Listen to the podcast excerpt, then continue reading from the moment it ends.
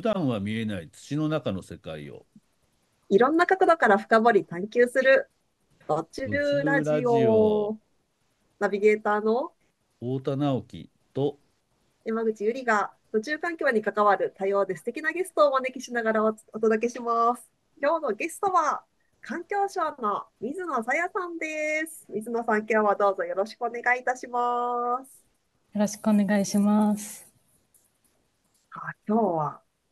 あのタイトルは環境の視点から土を考えるということでですね、はい、土中環境オープンデータプロジェクトですけど、今日はぜひあの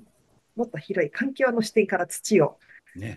お話ね、していけたらなと思っているんですけれども、あの、最初にあの、水野さんを簡単にご紹介させていただきますと、あの、聞くところによると、あの、ご留学をされていて、その前には、風の谷を作るのプロジェクトメンバーでもいらっしゃったというふうに伺っていますが、よかったら水野さんからも自己紹介をお願いできますでしょうか？はい、あの、今日は本当に楽しみにしてました。お招きいただいてありがとうございます。環境省の水野さやです。で、あの、留学前に今ご紹介いただいた通り、あの、風の谷のプロジェクトを、あの、少しお手伝いしてまして、もともと SFC 出身ということで、で、あたかさんと、あと太田さんとも、あの、個人的に、あの、前々から、あの、お世話になっていたので、その関係で少しお手伝いをして、で、アメリカで、あの、2年間、あのインパクト投資っていうあの環境課題とか社会課題とかを解決するようなこうビジネスにあのファイナンスをしていくっていうそういう分野があるんですけどそれをあの MBA であの学んでで今あの日本に、えーと、2年前3年前ですかねあの2021年の夏に帰ってきて今はあのもし、えーと環境をあのお金の面からあの支えていくっていうあの環境金融推進室というところにいます。今日は楽しみにしてました。よろしくお願いします。いやよろしくお願いします。まあ、そんなバックグラウンドをお持ちの方が、ね、環境省の中にもいらっしゃるというところがすごく希望だなと感じますけど、直樹さんからもぜひあの水野さんとのご縁についてご紹介いただけますか？あはい、えー、っとそうですね。あの最初はあのえっ、と割と霞僕が国の仕事をしてる時にあの霞が関のこう若手の官僚の勉強会みたいなところで多分お会いしたのが201617ぐらいだったと思うんですけれどもちょうど「風の谷」っていうのはまあ2017からあの始まってで結構テーマ的にすごくあの水野さんがこう関心がありそうだなというのでちょっとお声がけさせていただいて。でちょうどその「風の谷」のアイデアが生まれたその共共に作るですねコクリエーションっていうワークショップに結構あの環境省で後にあの時間になれた中井徳太郎さんがよく来てらっしゃってでそのところからやっぱり循環経済だって話をあの叫んでてでなんかその辺もちょっとこうあの頭の後ろの方にこうチラチラってあってやっぱりその風の谷ってやっぱりこう循環するやっぱりシステムとか経を作っていくみたいな話もあってちょっとご掛けさせていただいて、はい、風の谷の中ではサーヤと呼ばれ非常に活躍されてたんです、はい、まあね留留学されてちょっと留学期間ねちょっと離れてそうですねってこられてぜひまた風の谷でもあのご一緒したいなというふうに、はい、はい。じゃあ結構風の谷のプロジェクトとしては初期メンバーでいらっしゃったっていうことなんですか？そうですね。だから2年目、3年目ぐらいで、多分あのエネルギー班が結構ね、割と。そうですね。最初エネルギーのところを、ね、はい、やってましたね。そうそうそう。えー、えエネルギーってちなみにどどんな、どんなことを研究されてたんですか、当時は。えーとね、当時は、あのあどうぞ、そうですね、あの そのやっぱり土地の力とかを、まあ、ちょっと今もね、エネルギー続いてるんですけど、やっぱ土地のポテンシャルと、まあ、どんなエネルギーソースがあるのっていうようなところとかを検討してて、で確かあれですよね、水野さんって、埼玉がどっかなんか地域でもね、あのいろいろこう再エネとか含めたあの事業とかを結構経験されて。てたというような話もなんか当時聞いたような気が。そうですね。あの、ね、埼玉じゃなくてあの東北の方だったんですけど、あの東東松島市のあの津波を受けた地域で災害公営住宅を、うん、あの自立分散型のこうエネルギーをこうそのところで作ってでそこで使うって結構震災の時にやっぱりあの電力供給が途絶えて病院とかいろいろ大変だったのでそこをそういう災害にも強いこうエネルギーシステムを作るっていうのをあのやっていて、まあ、その経験ももとに、はい、ね、お手伝いをさせていただいてました。でちょうどやっぱり風の谷のテーマっていうのがやっぱり特にあの、ね、人口少ない地域だと今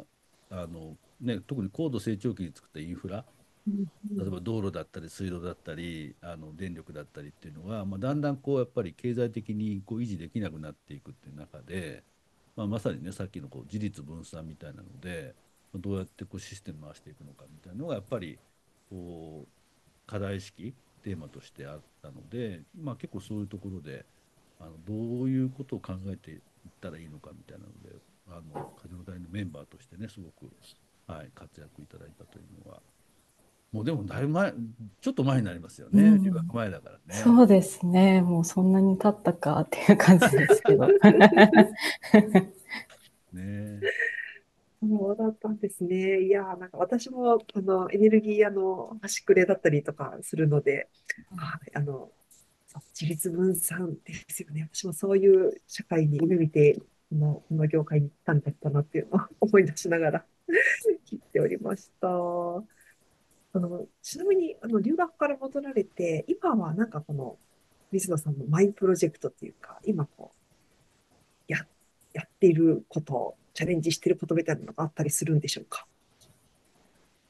そうですね。あの、仕事のところでは、あの、サステナブルファイナンスっていうんですけど、うん、こう、社会とか、あと環境を良くするような、こう、プロジェクトに、あの、お金を流していくっていう、その、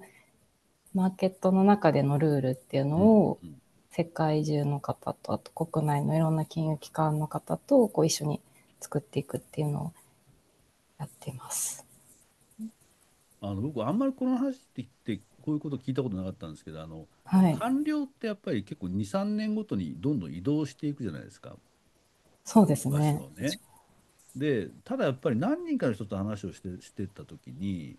なんかずっと割とこう一貫してこう関心があるテーマとか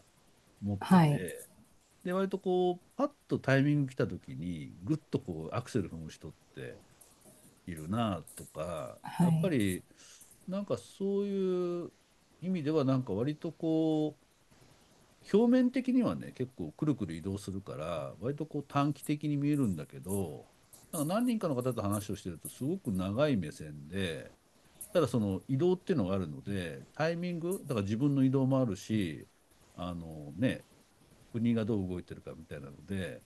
ここぞっていう時に結構ガッと動く人がいるなというのを結構何人か見てきたんですけど水野さんってそういうなんかこうライフテーマみたいなのってあるんですか？ライフテーマですか？そう聞いてみたいですね。いきなり聞いちゃうんですけど。そうですね。あの、はい。なんかテーマには割と昔からこだわってるとか、あるいはなんか最近これがなんかライフテーマになりそうだなと思ってるとか、そういうのってあるんですか？そうですね。あの、2つあって、1つあの、今やってる仕事が、あの、まさに、あの、ずっとやりたかったなと思っていたところで、もっと私長くこう環境の新しい技術とかを自治体の人とか、あの企業の人とかと一緒に、実際にこう形作っていくっていう仕事をしていたのを先ほどお話しした東松島のあのプロジェクトとかもそうなんですけど、うん、でこう最終的にやっぱりいくらこうあの立ち上げたところで、うん、あのマーケットできちんとお金がついていかないと、うん、あの大きくならないんだなということを実感して、それであの一回こう留学してそこが強いあの大学院がもともとあったので、あのそこに行ってみようと思って行ってで今の部署でそれを実践しているっていう感じのが一つですね。なるほど。で、もう一つはなんかもともとこうつなげるみたいなところにあのすごく興味という、うん興味じゃないですけど、あの、そういうところをできたらなというのは、あの、ずっと頭の中で、ああの起きながらはやっていて、うんあの、多分直樹さんが今これでやられてるところとかもはいはい。そうなんですけど、あの、いろんなこう、立場の方、うん。あの、企業とか自治体とか官僚やってるとすごくこう、い。ろんな、あの、属性の方とお仕事することが多いので、なんかそういう人こう巻き込みながら、おー。こう少しでもこう現実を前に進めていくみたいなのがやりたいなとは思ってます。素敵ですね。いや、あの、うん前者の話は結構ね、このプロジェクトにとっても関係があるなっていうう、んうんあの、思っているのと、じゃあちょっとね、後者の話はね、やっぱ個人的になんかすごく、ああ、そうなのかと思ったんですけど、僕、その霞が関で3年ぐらい働いてる時に、人生でこれまで聞いたことない言葉っていくつか聞いたんですけど、そのうちの一つがね、出負けっていう言葉なんですよね。出負けそう。ありますね。であるでしょ？な、な、どういう意味なんですか、はい。それは。デマケーションっていう、まあ要は住み分けみたいな意味、ううんでだと思います。ここは自分の領域だみたいな。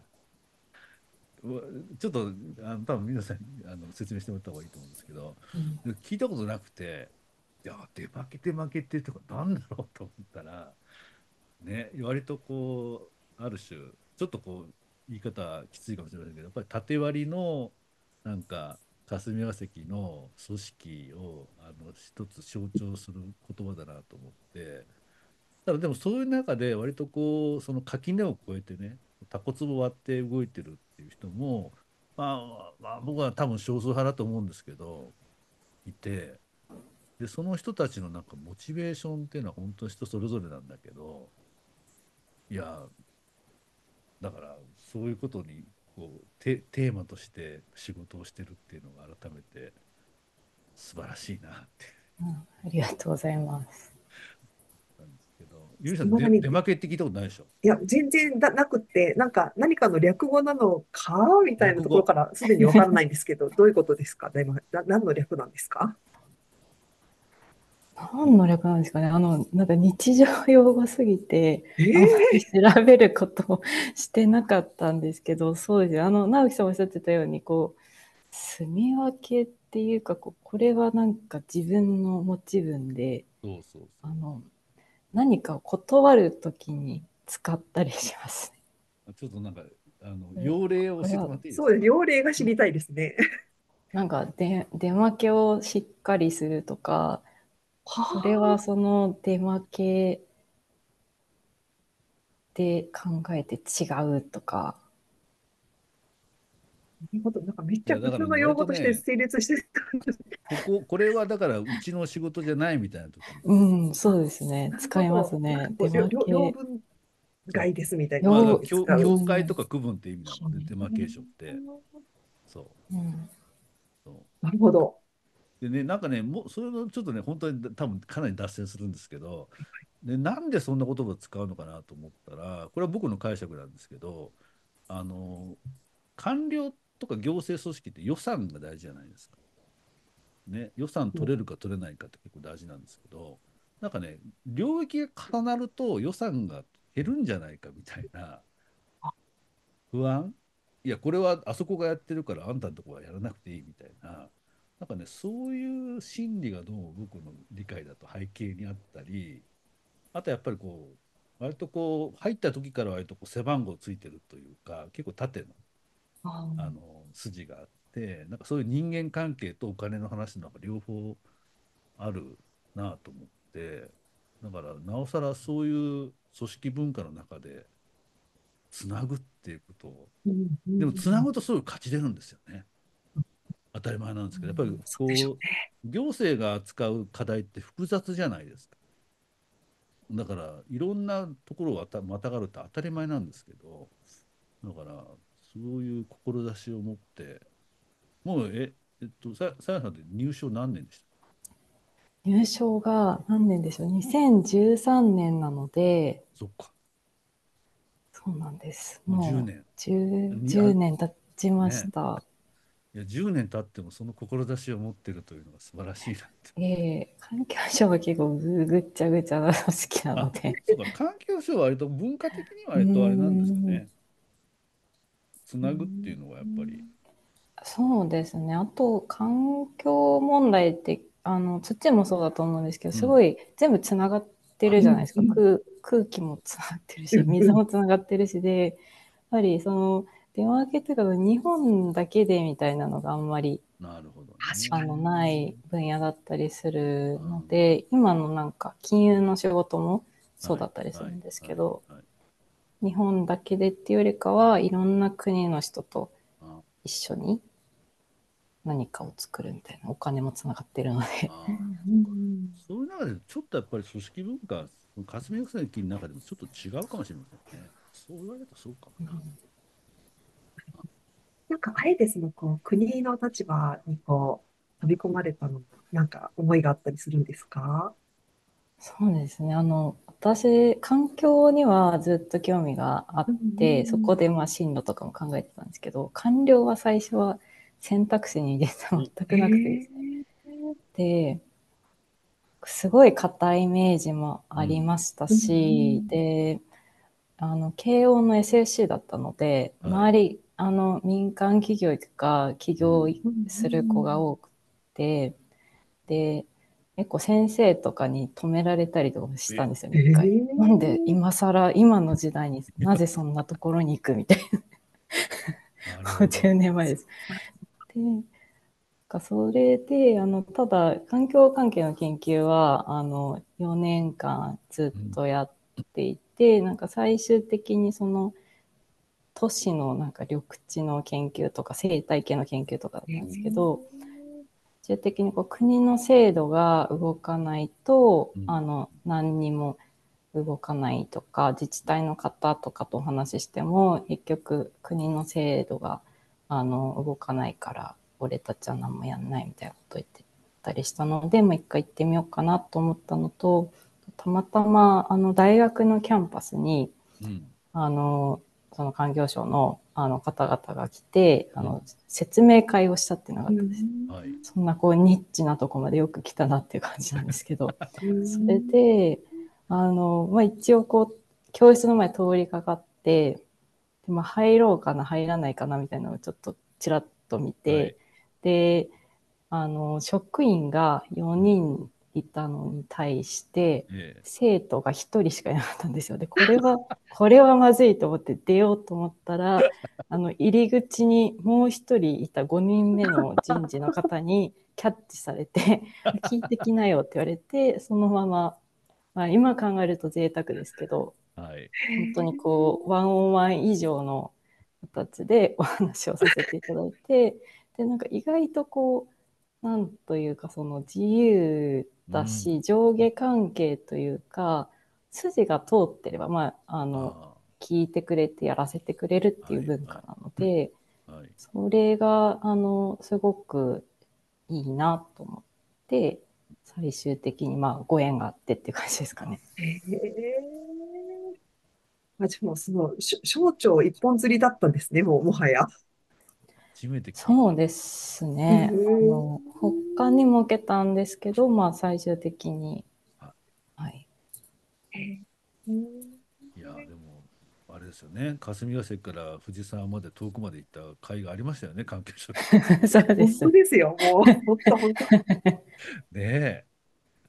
しかもそんな運よくキャッチできてね、いや、すごかったうん、そうですね。人事の方がその外にいなかったら、なんか入ってなかったんで、ね、多分そのままやめようって、これは、これはやばいと思って。いやー、そう。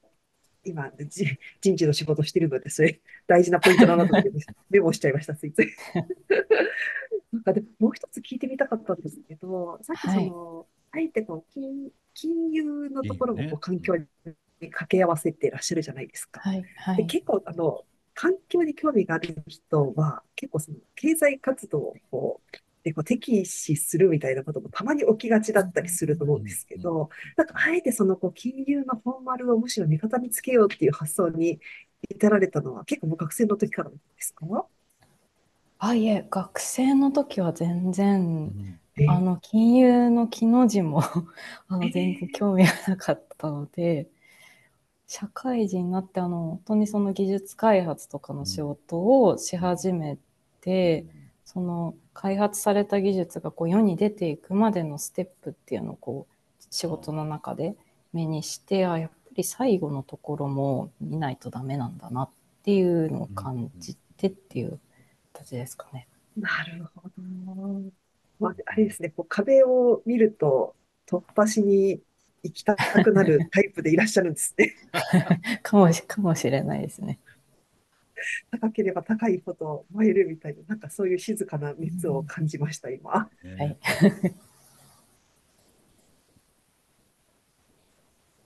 改めて直樹さんから聞いてみたいこととかってあったりします？そうですね。あの本当になんかあの議論のテーマとししてはちょっとね今日時間切れになりそうな感じもするんですけど、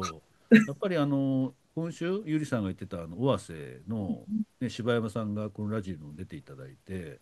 やっぱり林業だけだと回らないんですよね。でかといってなんかあの自然保護でなんかそれだけのために予算取るっていうのも無理で、やっぱりその外の経済とつなげなくちゃいけないっていうことで。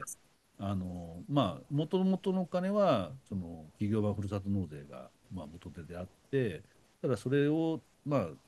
投資してで J クレジットっていう形でかつその J クレジットだとあまり価価格も高くないしあの広がりもないので、まあ、NFT っていう形であのいろんな人がねゆりさんも持ってますけど参加するっていうのでやっぱりその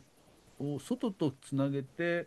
お金を回すっていうことをやっぱり現場でもそういうことをやっぱり考えるっていうところがだんだん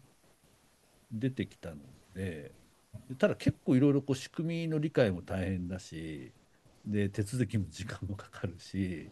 ね、そういう専門性がある人がいろんな地域にもいるわけじゃないしまあまあやってみたらやってみたらやっぱ課題も見えたりあと生態系ってねその炭素はまだ割とこうあの、まあ、ある意味シンプルだけれども生態系ってどうやって評価するんだみたいな話とかもあったり結構まあ課題もまた見えてきてるっていうところでまあでもこれから10年すごく変わるんだろうなっていうふうにやっぱり僕なんかもっててなんかその辺の話をね本当どっかじっくりあのしてみたいなとはそうですね。思っていたりあとまあやっぱりそういうそのルールとか仕組みってやっぱり海外から来るのが多いんですけど生態系とか気候ってやっぱりかなり違うじゃないですか欧米と日本って。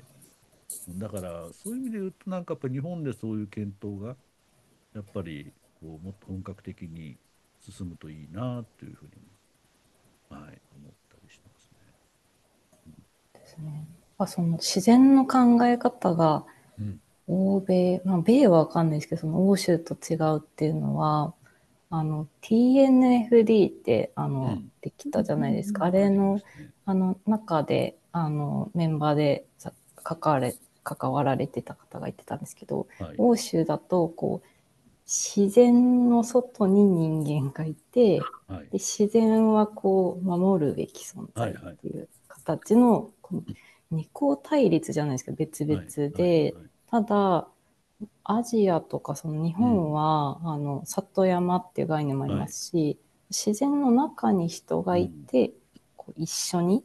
うん。共生するというか、手を入れながらメンテナンスもして恵みをもらってと自分たちも返してみたいな形なので、そうなんですよねなんかそこの違いはあのあるなというのをすごく感じました。ね。そうですよね。あとやっぱ体感できるなんかやっぱり自然の変化の速度もねやっぱアジアって速いじゃないですか。だから本当に暮らし方が変わると本当に自然が変わるそ速度もだから屋久島なんか行ってすごく思ったんですけど速いんですよね変わるのが。だからそういうなんかし体で感じるものも結構いいなっていうふうにあのそれはよ自然が良くなるっていう意味でも悪くなるっていう意味でも、とっても早くけ変化があの例えばねこうなんかの開発があってもう沢が瞬く間に枯れていくとかうんで環境再生して逆にすごくあの水が豊かになってなんか苔が復活してみたいな速度がねすごく速いんですよね。だからその辺がやっぱりかなり違うんだろうなとやっぱ乾いた、ね、気候の地域と割とこういうあの湿潤な地域で体が感じてることも結構違うんだろうし、うん、まあ、やっぱりそういうことを反映した、まあ、暮らしになんか結びついたようななんか金融とかあるいはルールの仕組みができるといいなってちょうどね年末ねあのあの住谷照香さんとに出てもらってガバナンスの話した時もね結構近い話をしてて多分そういうね人間と自然の距離感とか体で感じることってこうガバナンスにも多分反映すると思うんですよね。うん、確かにそうですね。ね今の直樹さんのコメントを聞いて、水野さんなんか思うところあったりします？そうですね。でも、今の話も、あの、面白かったですし、あの、あとはその、この10年、あの、変わるっていう、変わっていくって話も、あの、あって、それはなんかすごくそうだなというふうに思ってまして、またこの自然の分野ってすごく評価が難しくはあるんですけど、炭素みたいにこう指標が一つではなくて、その土地によって違うし、土地というかなんか TNFD っていうそのフレームワークだとバイオスフィアとか言ったりするんですけど、同じ水でも淡水か川か、海水かとか、湖かみたいなの違いますし、ただなんかそこをこう見ようとし始めたっていうのは、あのすごく大きいなとはあの思ってまして、私が学生の時も、あの、自然の関係のことをずっとやっていて、また、まあ、就活とか面接に行ってもあんまりこう、理解もされない中、同じようなこう私が受けてた企業さんとかが今はこうどういうふうに対応したらいいですかとか、あの言われてるのを聞くとあなんか時代がこのなんか十何年ですごく変わったんだなって思いますしこれからの10年ってまたものすごく変わっていくんだろうなと思います。いや見ようとし始めたっていう言葉になんかすごいしびれるものがありました。私自身もすごい感じているところでもありましたし、ね、こう兆しですよね。なんかその次にそんな感じていく。うんね、いや、なんかあの、そんな、あの、視点もありながら、その途中環境プネタプロジェクトの中の現在地みたいな話もこの収録の手前でさせていただいたんですけど、なんかこのプロジェクトをこう客観的にご覧になってこう感じられることとか、期待いただけることなんかあったりしますか？そうですね。あの、私個人的にはあの、すごく直樹さんから以前からお話をあのていただいててあのすごく面白いなと思っていてあのこう土の中とかその水の中がこうどういうふうに何が動いてるのかってやっぱりあの分かんないじゃないですか。分かんないし何で見たらいいか分からないしそれをその窒素っていうそういうあの切り口で見て、こう何が分かるのかっていうのはすごく楽しみにしてますしさっきのこう見ようとし始めてるって話をしたと思うんですけど多分今後あの何で見ていくかみたいなところってすごくこう今いろんなこうことを議論があのされようとしている中であの窒素っていう一つの切り口でこう何が分かっていくのかっていうのをすごく楽しみにしてます。いや確かに何をどう見ようとし始めるにあたってのなんかそのアプローチの一つに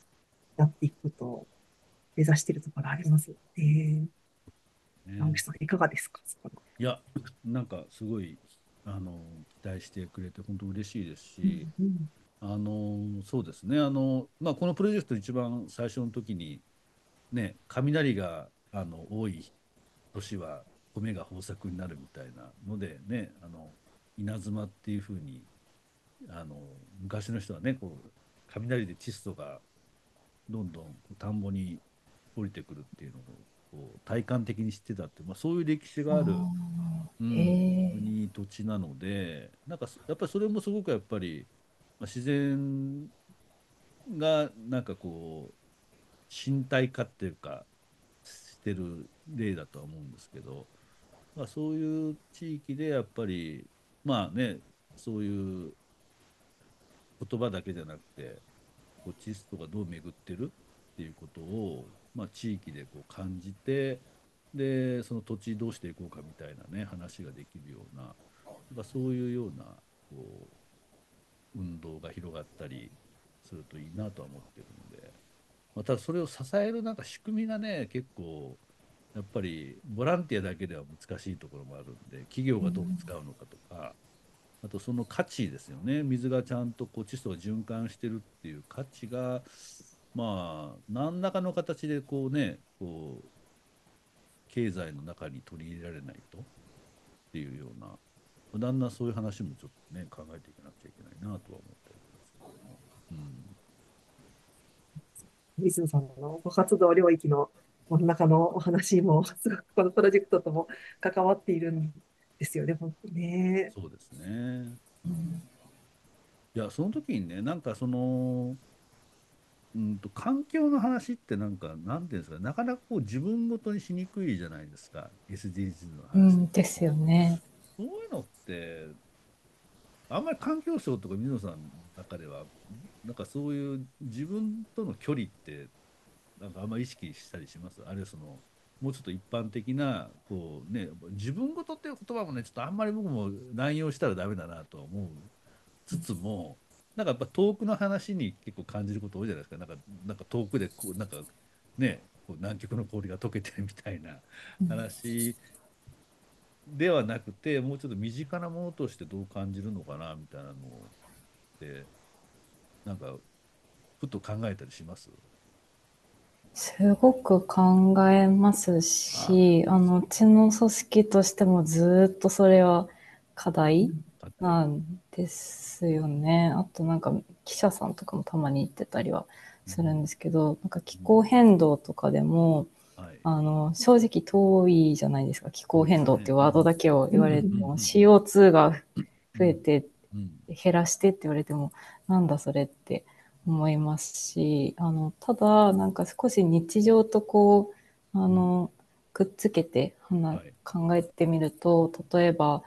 災害があの多くなったよねとかあの大雨洪水とかあのそういうところもこう気候変動の影響っていうふうに言われてますしあとはあれですよねその自分のなんかアクションとしてあとは何ができるかとか。ね。ね、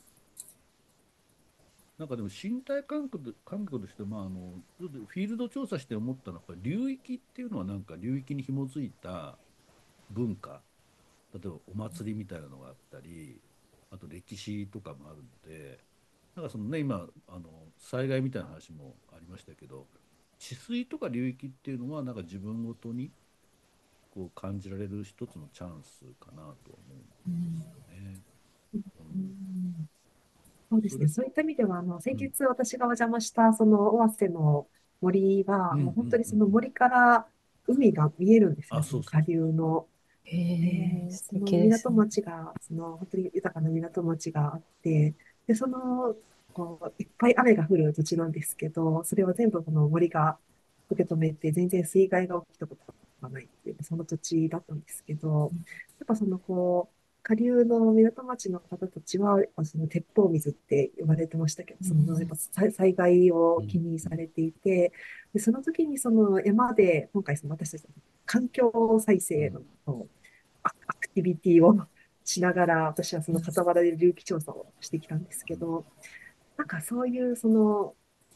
ゆくゆくそれがその治水にも役立って、でその多様なその水の浅いところ、深いところとか、その流れの強弱つけて、そうするといろんな多様な食生物がやってこれる居場所ができるよねとかって、こうみんなでその穴を掘ってみたりとか、泥をかいてみたりとか、なんかそんな、あの、ことをやってたんですけど、なんかそこには本当いろんなこう文脈背負った人と、があの集結して、みんなであの一緒に汗を流すことが起きていて、で結構そうした時にあの最初なんか呼ばれたから 来てみてあの何やるかも分かってないけど、とりあえずやりに行きましたみたいな人から共通体験が出てきたりして、で、それがそのどういう影響が生み得るのかっていう話を一緒に聞くっていう体験を通して、なんか、それぞれにこう自分ごと化が進んでいった感じもあったりとかして、なんかまずはそのフィールドで、ね、あのできることをやってみるって結構パワフルな仕掛けだったりするのかなっていうのを感じてきたところでした。そうですね。そういう意味ではなんか共同作業みたいな話とか、あともうね今失われてましたけど入り市みたいなその共同管理みたいなところって、うん、なんかそこからなんかこうある種自分ごとになったりあの共通的なテーマみたいなのが出てくるっていう可能性はありますよね。なかなかねちょっと都会では難しいところもあるんですけれどもまあ割とこう最近ねこう多拠点で活動してる人も本当に数百万人単位でいるのでそういう共同作業みたいな話は一つねあるのかなとは思いますけどね、ただやっぱり地方からするとまあリアリティとしてはね結構やっぱり高齢化していく中で共同作業ってね例えば草刈りとかもそうだしねあの、用水路なんかも結構それはもう大変なことしかないみたいなそうですよね、話もあったりするのでなかなかそう軽々しくなんかね別になんかレジャー的に言える話ではもちろんないですけどね。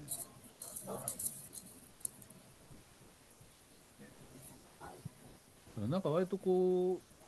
行動ジャパンのなんかコミュニティの中でやっぱコモンズっていうのがね結構よく出てくるまあ入り合い地とか共有地みたいな話なんかその辺を通じてこうなんか自分と自然とか気候とかね変化みたいなものとのつながりっていうのはちょっとね今聞いてて思ったんですけど、見えてくるところもねあるのかなと思ってね。なんかコモンズってまだその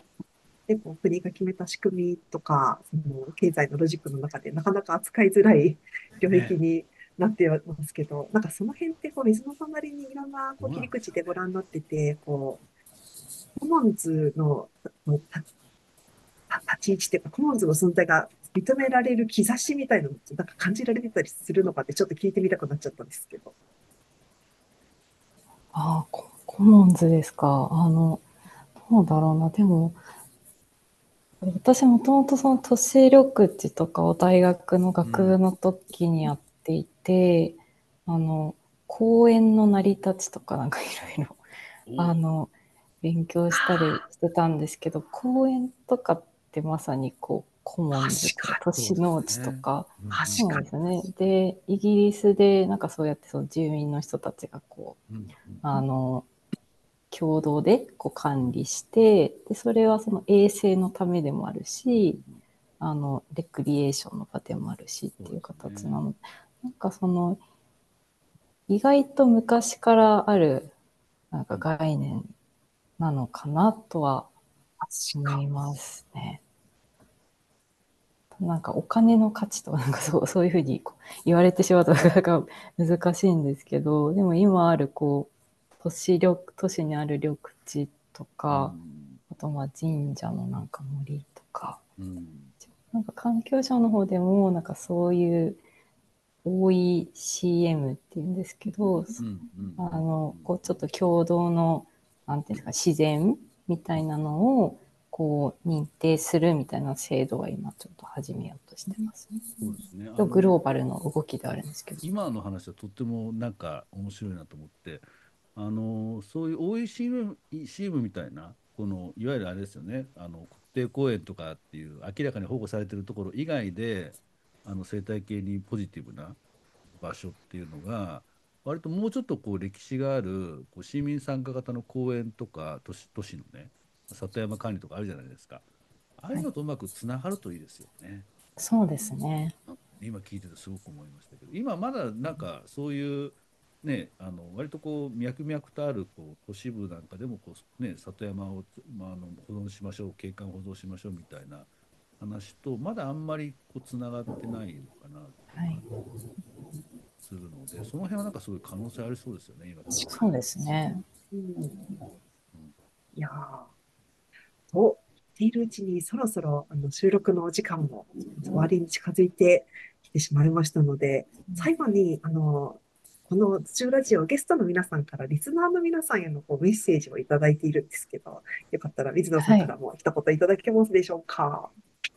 はい、ありがとうございます。あの、今日お二人と、あの、話してとっても楽しい、あっという間の1時間。弱でした。そうですね。あの、